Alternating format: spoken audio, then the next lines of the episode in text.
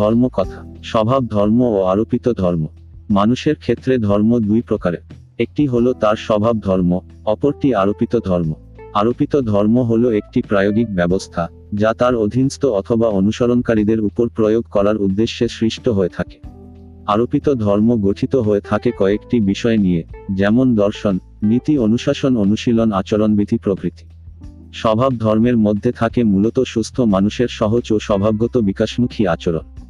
প্রচলিত আরোপিত ধর্ম হল অজ্ঞান, মানুষকে চিরকাল অজ্ঞান, অন্ধ, মূর্খ বানিয়ে রাখার এক সুন্দর খাঁচাকল ভালোভাবে বাঁচার জন্য এবং সঠিকভাবে দ্রুত বিকাশ লাভের জন্য এই আরোপিত ধর্মটির প্রয়োজন হয়ে থাকে।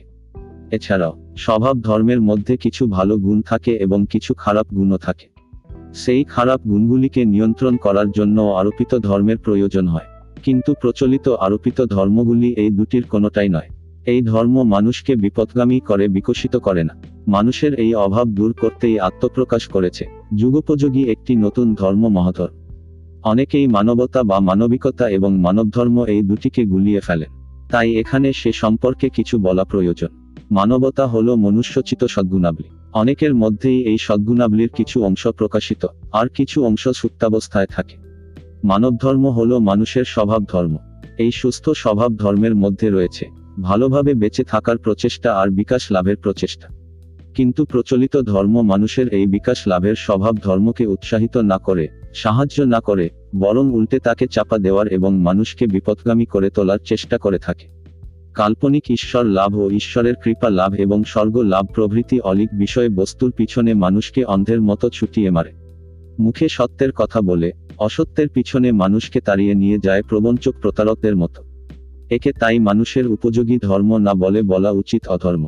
মানবিকতা মানুষের স্বভাবগুণ বা স্বভাব ধর্মের একটা অংশ হলেও, অনেক সময় অসুস্থতা ও অস্বাভাবিক মানসিক গঠনের কারণে এবং কুশিক্ষার কারণে স্বভাব ধর্মের মধ্যে কিছু কিছু খারাপ গুণও থাকতে পারে অথবা প্রবেশ করতে পারে। ফলে মানবিকতা রূপ সদ্গুণাবলীর অভাব দেখা দিতে পারে এবং অমানবিক গুণের প্রকাশ করতে পারে। এখন, একটি উপযুক্ত আরোপিত ধর্মের দ্বারা তা নিরাময়ের ব্যবস্থা করাই হলো আমাদের কর্তব্য। আরও এই উদ্দেশ্যেই এসেছে মহাধর্ম নামে একটি নতুন ধর্ম। এই আরোপিত ধর্ম কিন্তু কিছু উন্নত চেতনার মানুষ তাদের উন্নত স্বভাব ধর্ম থেকেই সৃষ্টি করে থাকেন। বিকাশ বলতে এখানে মনোবিকাশ বোঝায়। আর বিকাশের বিভিন্ন স্তরে স্বভাব ধর্মেরও কিছু কিছু পরিবর্তন হয়। শুধু ধর্মই নয়, প্রায় প্রতিটি সিস্টেম বা ব্যবস্থার মধ্যেই কিছু ভালো কিছু খারাপ জিনিস থাকে। এখন, যদি সেই ব্যবস্থার নিয়ন্ত্রকগণ অথবা তার অধীনস্থ মানুষ সেই খারাপ দিকটাকে দূরীকরণের চেষ্টা না করে, শুধু ভালো দিকটাকে নিয়েই গর্বমত্ত হয়ে থাকে, তাহলে একদিন না একদিন, সেই খারাপ অংশটা বৃদ্ধি পেতে পেতে ক্রমশ সমস্ত অংশটাকেই গ্রাস করে ফেলে। ফলস্বরূপ একসময় সেই ব্যবস্থাটি ধ্বংসপ্রাপ্ত হয়। হাজার হাজার বছর ধরে অজ্ঞান অসহায় মানুষ অন্ধবিশ্বাস ভিত্তিক আরোপিত ধর্মের অধীনস্থ হয়ে আসছে। এই সুদীর্ঘকালের ধর্ম শিক্ষায় মানুষের ওপরটাতে মেকি সভ্যতার চাকচিক্য ও ধর্মীয় ভেক বা ভণ্ডামর ছাপ পড়েছে শুধুমাত্র অন্তরের অন্ধকার ঘোচেনি এতটুকু। মানুষ যে তিমিরে ছিল সেই তিমিরেই রেগেছে আজও প্রচলিত ধর্ম মানুষের সচেতন মনের বিকাশ ঘটাতে চায়নি কোনোদিনই। প্রচলিত ধর্ম ও রাজতন্ত্র বর্তমানে রাজনীতি উভয় উভয়ের স্বার্থে একে অপরকে সুপ্রতিষ্ঠিত করতে সচেষ্ট। মেকি মানব সভ্যতার অন্যতম ভিত্তি স্বরূপ শক্তিশালী তিনটি স্তম্ভ হল ধর্ম, রাজতন্ত্র আর বৈশ্যতন্ত্র। এরা পারতপক্ষে কম, বেশি প্রত্যেকেই মানুষকে অজ্ঞান অন্ধ করে রাখতে তাদের খুশিমতো মানুষকে ব্যবহার করতে এবং তাদের নিয়ন্ত্রণে রাখতে বদ্ধপরিকর। মানব মনের যথেষ্ট বিকাশ এদের কাম্য নয়। এককালে, আদিম মানুষকে নিয়ন্ত্রণে রাখতে, তাদেরকে সমাজবদ্ধ ও শৃঙ্খলাবদ্ধ ক, রে তুলতে প্রচলিত ধর্মের প্রয়োজন ছিল হয়তো। কিন্তু সময়ের পরিবর্তনের সাথে সাথে তা সময়োপযোগী না হয়ে ওঠায়, এখন তার প্রাসঙ্গিকতা হারিয়েছে অনেকাংশে। অন্ধবিশ্বাস ভিত্তিক ধর্ম মানুষকে কখনোই প্রকৃত জ্ঞানের পথে সত্যের অভিমুখে অগ্রসর হতে সাহায্য করে না।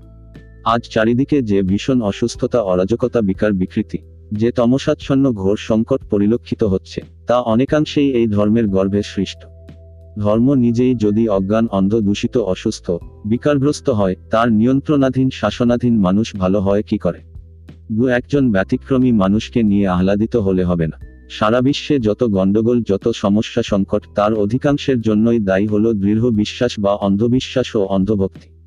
যে ব্যক্তি বা বিষয় সম্পর্কে আমার সম্যক জ্ঞান নেই, সেই ব্যক্তি বা বিষয় সম্পর্কে কোনো ধারণাকে সত্য বলে নিশ্চিতভাবে মনে স্থান দেওয়াই হলো বিশ্বাস বা অন্ধবিশ্বাস। এ কত বিপজ্জনক কি মারাত্মক তা একটু সজাগ দৃষ্টিতে চারিদিকে তাকালেই বোঝা যাবে।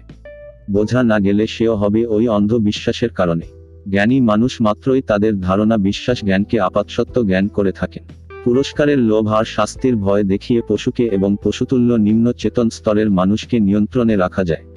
একটু জ্ঞান চক্ষু ফুটলে সচেতন মনের একটু বিকাশ ঘটলেই সে মানুষ তখন আর ওসবের দ্বারা কারও নিয়ন্ত্রণে থাকে না। তাই ধর্ম বা ধর্মের নিয়ন্ত্রকরা চায় না মানুষের চেতনার বিকাশ ঘটুক। স্বর্গলাভ, পুণ্যলাভ, প্রভৃতি পুরস্কারের লোভ আর নরকাদি শাস্তির ভয় দেখিয়ে, দিব্য চেতনার নামে আজগুবি দার্শনিক তত্ত্বে ভুলিয়ে মানুষকে অচেতন করে রাখতেই সে বা তারা বেশি আগ্রহী। আজকের এই করুণ পরিস্থিতিতে মানবজাতিকে রক্ষা করতে চাই মানবধর্ম ভিত্তিক এই বৈপ্লবিক ধর্ম মহাতর যে ধর্ম মানুষকে মিথ্যার পিছনে না ছুটিয়ে ছোটাবে পূর্ণ বিকশিত মানুষ হওয়ার লক্ষ্যে। হ্যাঁ ইতিমধ্যে সেও একটু একটু করে আত্মপ্রকাশ করতে শুরু করেছে।